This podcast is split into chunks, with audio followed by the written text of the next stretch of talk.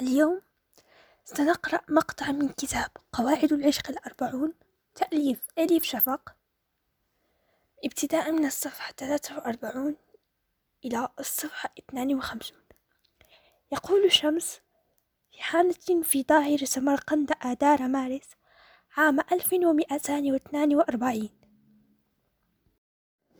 ارتعش أمام عينيه ضوء الشموع المصنوعة من شمع النحل. والمنتصبة فوق المنضدة الخشبية المتشققة. وغمرتني هذا المساء رؤية شديدة الإشراق. رأيت بيتا كبيرا ذا فناء تكسوه الورود الصفر المتمرعمة.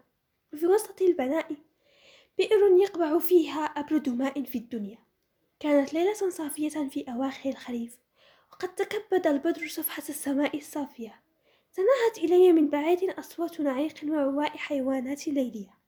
وبعد قليل خرج من البيت رجل في منتصف العمر لطيف الوجه له كتفان عريضتان وعينان عميقتان بندقيتا اللون يبحث عني. كانت قسمات وجهه متوترة وعيناه تشيان بحزن شديد. شمس شمس أين أنت؟ صاحه يتلفت يمينا ويسارا. هبت ريح عاصفة وتوارى القمر وراء غيمة كأنه لا يريد أن يشهد ما سيحدث. وتوقف البومان النعيم ولم يعد الخفاش يصفق بجناحيه وحتى النار في الموقد داخل البيت لم تعد تصطفق. وأطبق سكون تام على العالم. ببطء اقترب الرجل من البئر وانحنى وراح ينظر إلى الأسفل وهمس شمس يا أعز أعزائي هل أنت هنا؟ فتحت فمي لأجيب لكن لم ينبعث من بين شفتي أي صوت. انحنى الرجل أكثر وحدق في البئر ثانية. في البداية لم يرى شيئا سوى سواد الماء. لكنه بعد ذلك وفي أعماق البئر رأى يدي تطوف بلا هدف فوق الماء المترقق مثل طوافة زعزعتها الريح الشديدة. ثم تبين عينين حدقتان سوداوتان تلمعان تحدقان في البدر الذي بدأ ينسل الآن من وراء الغيوم الداكنة الكثيفة تسمرت عيناي على القمر كأنهما تنتظران تفسيرا من السماء عن سبب قتلي خر الرجل ساجدا وراح يجهش في البكاء ويخبط على صدره بقبضته ويصرخ. لقد قتلوه! لقد قتلوا شمسا! عندئذ انبثق ظل من وراء أجمة وبحركات سريعة خفية قفز فوق جدار الحديقة مثل قط بري. لكن الرجل لم, يرى القاتل. كان يعتصر ألما ولم يكف عن الصراخ والعويل حتى تهشم صوته كما يتهشم الزجاج. وتناثر في أرجاء الليل شظايا دقيقة واخدة هيه أنت كف عن الصراخ كالمجنون. كف عن هذا الصراخ وإلا طردتك خارجا. قلت خلاص هل تسمعني؟ اسكت. كان صوت الرجل الذي صدرت عنه هذه الكلمات ازداد قربا مني على نحو مخيف. تظاهرت أنني لم أسمع. مفضلا البقاء داخل رؤياي لأطول فترة من الزمن. كنت أريد أن أعرف المزيد عن موتي. كما كنت أريد أن أرى الرجل صاحب أشد العيون حزنا. من هو؟ ما علاقته بي؟ ولماذا كان يبحث عني باستماتة في ليالي ليلة من ليالي الخريف؟ لكن قبل أن أتمكن من اختلاس نظرة أخرى أمسكني أحدهم من ذراعي من عالم آخر وراح يهزني بقوة حتى أحسست بأسناني تصطك في فمي. وجرتني قبضته إلى هذا العالم. ببطء وبتردد فتحت عيني ورأيت الرجل يقف بجانبي. كان رجلا مربوع القامة له يحلج وخط الشيب وله شاربان كالثاني. معقوفان ومفتولان عند الطرفين. أدركت أنه صاحب الحانة. وعلى الفور لاحظت أمرين اثنين فيه وهما. إنه الرجل الذي يزرع الخوف في نفوس الناس بكلامه الفض وسلوكه العنيف. وأنه الآن في حالة غضب شديد. سألته ماذا تريد؟ لماذا تشد ذراعي؟ ماذا أريد؟ قال صاحب الحانة هادنا متهجما أريد أن تكف عن هذا الصراخ. هذا ما أريد. إنك تبث الخوف في زبائني حقا هل كنت أصرخ؟ دمدمت بعد أن حررت يدي من قبضته أراهن على أنك كنت تصرخ كنت تصرخ مثل دب غرزت في كفه شوكة ماذا دهاك؟ هل غفوت أثناء العشاء؟ لابد أنك رأيت كابوسا أو شيئا من هذا القبيل أعرف أن هذا هو التفسير المعقول الوحيد وأنني لو قبلته لقبل صاحب الحانة وتركني أغادر بسلام لكني لم أرد أن أكتب. فقلت لا يا أخي فأنا لم أنم ولم أرى كابوسا بل إنني لا أرى أحلاما قط. إذا كيف تفسر صراخك هذا؟ أراد صاحب الحانة أن يعرف. فقلت قد جاءتني رؤيا وهذا أمر مختلف. رمقني بنظرة ملؤها الحيرة ولعق طرفي شيبيه. ثم قال أنتم الدراويش مجانين كالجردان في مخزن المؤن ولا سيما الدراويش الجوالون فأنتم تصومون النهار كله وتصلون وتمشون تحت أشعة الشمس الحارقة. لا عجب أنك بدأت تهلوس تم تلوثة في عقلك. ابتسمت. قد يكون حقا في القول إن هناك خيطا رفيعا بين أن تستغرق في الله وأن تفقد عقلك. في تلك اللحظة ظهر صبيان خادمان يحملان بينهما صينية ضخمة كدست فوقها أطباق كثيرة. عنزة مشوية سمك مجفف ومملح لحم ضأن متبل وكعك مصنوع من الحنطة وحمص مع قطع من كرات اللحم وشوربة عدس طهيت بإلية خروف. وأخذا يطوفان في أرجاء القاعة يوزعان الطعام على الحاضرين مالئين الهواء بروائح البصل والثوم والتوابل وعندما توقفا عند طرفي المائدة أخذت زبدية من الحساء كان البخار يتصاعد منها وقليلا من الخبز الأسمر الغامق. هل لديك عقود تدفع ثمنها؟ سأل صاحب الحانة بشيء من العجرفة فقلت لا لا نقود لدي لكن يمكنني أن أقدم لك شيئا مقابل ذلك مقابل الطعام والإقامة. إذ يمكنني أن أفسر لك أحلامك. فرد باحتقار واضعا ذراعيه على خصره. لقد قلت للتو إنك لا ترى أحلاما. صحيح فأنا مفسر أحلام. ولكن لا أرى أحلاما. يجب أن ألقي بك إلى الخارج. كما قلت إنكم معشر الدراويش مجانين. قال صاحب الحانة. ها هي نصيحة أقدمها لك.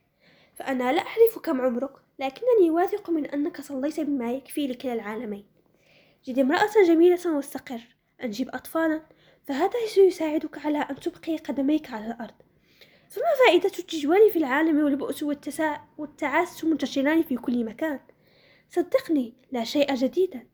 عندي زبائن من أقصى أصقاع العالم وبعد أن يجرعوا بعد الكؤوس أسمع القصص نفسها منهم جميعا فالبشر هم أنفسهم في كل مكان والطعام نفسه والماء نفسه والحماقة القديمة نفسها فقلت إني لا أبحث عن شيء مختلف.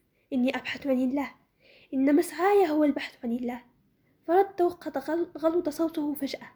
إذا فإنك تبحث عنه في المكان الخطأ. قد هجر الله هذا المكان ولا نعرف متى سيعود.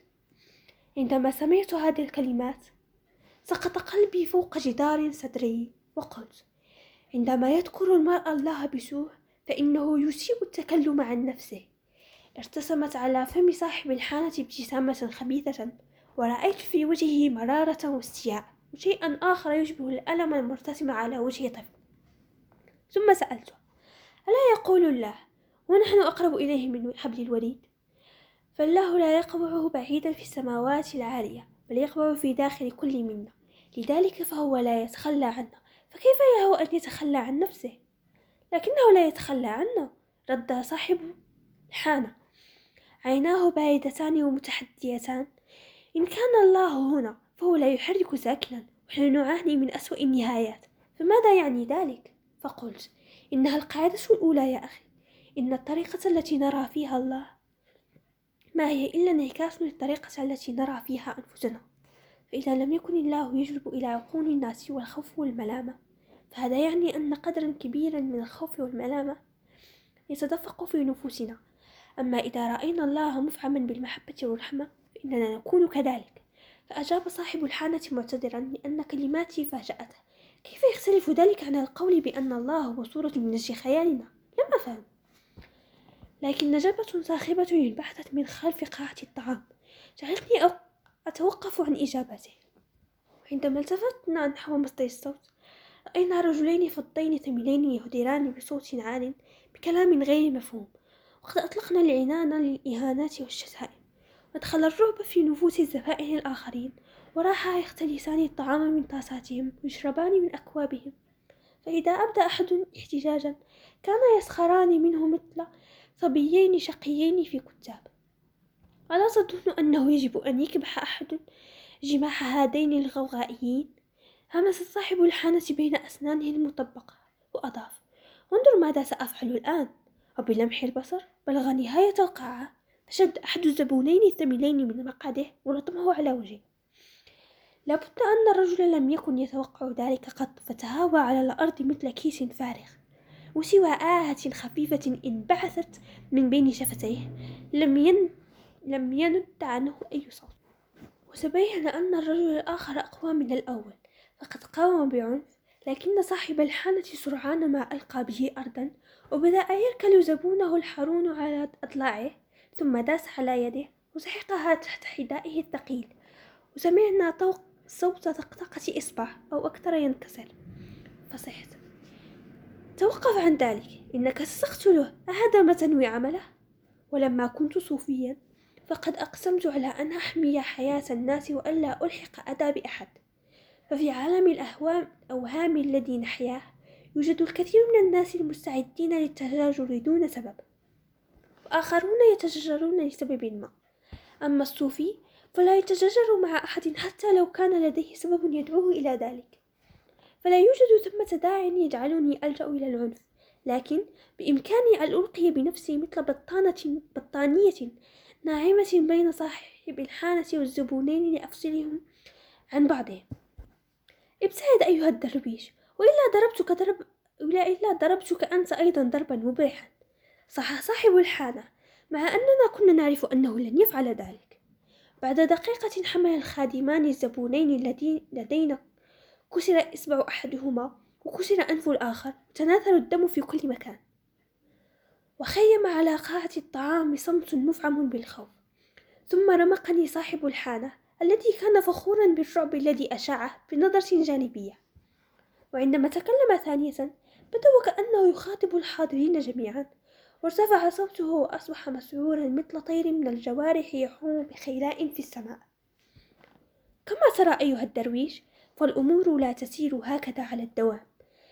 فلم يكن العنف منشيا لكنه أصبح الآن. فعندما ينسانا الله ويتركنا وحيدين هنا يقع على عاتقنا نحن الناس العاديين أن نصبح أشداء أو نحقق العدل بأيدينا. لذلك عندما تكلمه في المرأة القادمة أرجو أن تخبره ذلك. فسأقول له وسأقول له إنه عندما يتخلى عن حملانه فلن تنتظر هذه الحملان بوداعة وخنوع حتى تذبح؟ بل ستتحول إلى ذئاب. هززت كتفي وأشرت نحو الباب وقلت إنك مخطئ. هل أخطأت في القول بأنني كنت حملا ذات يوم وأصبحت ذئبا اليوم؟ لا إنك محق فأنا أرى أنك أصبحت ذئبا حقا لكن أخطأت عندما قلت إنك تحقق العدالة. انتظر لم أفرغ منك بعد. صاحب الح... صح صاحب الحانة ورائي. إنك مدين لي مقابل الطعام والمأوى. كنت ستفسر لي أحلامي. سأفعل شيئا أفضل. اقترحت. سأقرأ لك كفك. استدرت وسرت نحوه وأنا أحدق في عينيه ملتهبتين وبشكل غريزي ومرتاب أجفل لكنني عندما أمسكت بيده اليمنى ورفعت راحتي يديه إلى الأعلى لم يدفعني جانبا. وأمعنت النظر في خطوط راحته فوجدتها عميقة مشققة. تشير إلى دروب وممرات متقطعة غير مستقيمة. وشيئا فشيئا بدت لي الألوان في هالته بنيا بلون الصدأ وأزرق شاحبا أقرب إلى الرمادي. وأصبحت طاقته الروحية جوفاء مقعرة ورقت حول الحافات كما لو خلت منه أي قوة للدفاع عن نفسه من العالم الخارجي. وفي أعماقه لم يعد في الرجل حياة أكثر مما في نبتة دابلة وللتعويض عن فقدان طاقته الروحية ضعف من طاقته الجسدية التي أفرط في استخدامها. بدأ قلبي يخفق بسرعة لأنني بدأت أرى شيئا في البداية على نحو باهت كما لو كان من وراء حجاب ثم بدأ يتضح أكثر ثم برز أمامي عيني مشهد. شابة ذات شعر كاستنائي وقدمين حافيتين رسم عليهما وشم أسود وحول كتفيها التف شال أحمر مطرز. قلت لقد فقدت حبيبه. أمسكت راحة يده الأسرى بيدي. كان ثدياها يطفحان بالحليب وبطنها ضخمة جدا وكأنها تتمزق إربا إربا. كانت عالقة في كوخ يحترق وكان محاربون يدورون حول البيت ممسطين خيولا عليها سروج من الفضة والذهب. وكانت تفوح رائحة واخزة من احتراق القش واللحم البشري فرسان المغول أنوفهم مفلطحة وعريضة. رقابهم غليظة وقصيرة وقلوبهم قاسية كالسوان. جيش جيش كان جنكيز خان القوي. لقد فقدت حبيبين. قلت مصححا نفسي. فقد كانت زوجتك حاملا بطفلك الأول. قوس صاحب الحانة حاجبيه. وثبت عينيه على حذائه الجلدي الطويل وزم شفتيه بشدة تضخم وجهه مثل خريطة لا يمكن تبين معالمها. وفجأة بدت عليه معالم ملامح الشيخوخة أكثر من عمره الحقيقي. قلت أعرف أن هذا ليس تعزية لك بل أظن أن هناك شيئا يجب أن تعرفه. فلم تقتلها النار أو الدخان بل انهار روح خشبي من السقف وسقط على رأسها وماتت على الفور من دون ألم. كنت تظن دائما أنها عانت كثيرا لكنها في الحقيقة لم تتألم على الإطلاق. قطب صاحب الحانة حاجبيه وانحنى بتأثير ضغط لا يفهمه أحد سواه وازداد صوته خشونة عندما سأل. كيف, كيف عرفت كل ذلك؟ تجاهلت سؤاله وقلت إنك تلوم نفسك لأنك لم تقم تقم لها جنازة لائقة. إنها لا تزال تظهر في أحلامك. تخرج جاحفة من الحفرة التي دفن دفنت فيها لكن عقلك يتلاعب بك. في الحقيقة إن زوجتك وابنك بخير وهما ينتقلان في العالم اللانهائي حران مثل نقطتي نور ثم أضفت وأنا أدرس كل كلمة أقولها بعناية. يمكنك أن تصبح حملا ثانية. لأنك لا تزال تحتفظ بالحمل في داخلك. عندما سمع ذلك سحب صاحب الحانة يده من يدي كأنه كما لو أنه لمس مقلاة ساخنة وقال لا أحبك أيها الدرويش سيسمح لك بالمكوث هنا الليلة لكنك يجب أن تغادر في الصباح الباكر لا أريد أن أرى وجهك هنا ثانية. هكذا هي الحياة. فعندما تخبر أحدهم الحقيقة فإنه يكرهك. وكلما تحدثت عن الحب ازدادت كراهيته لك.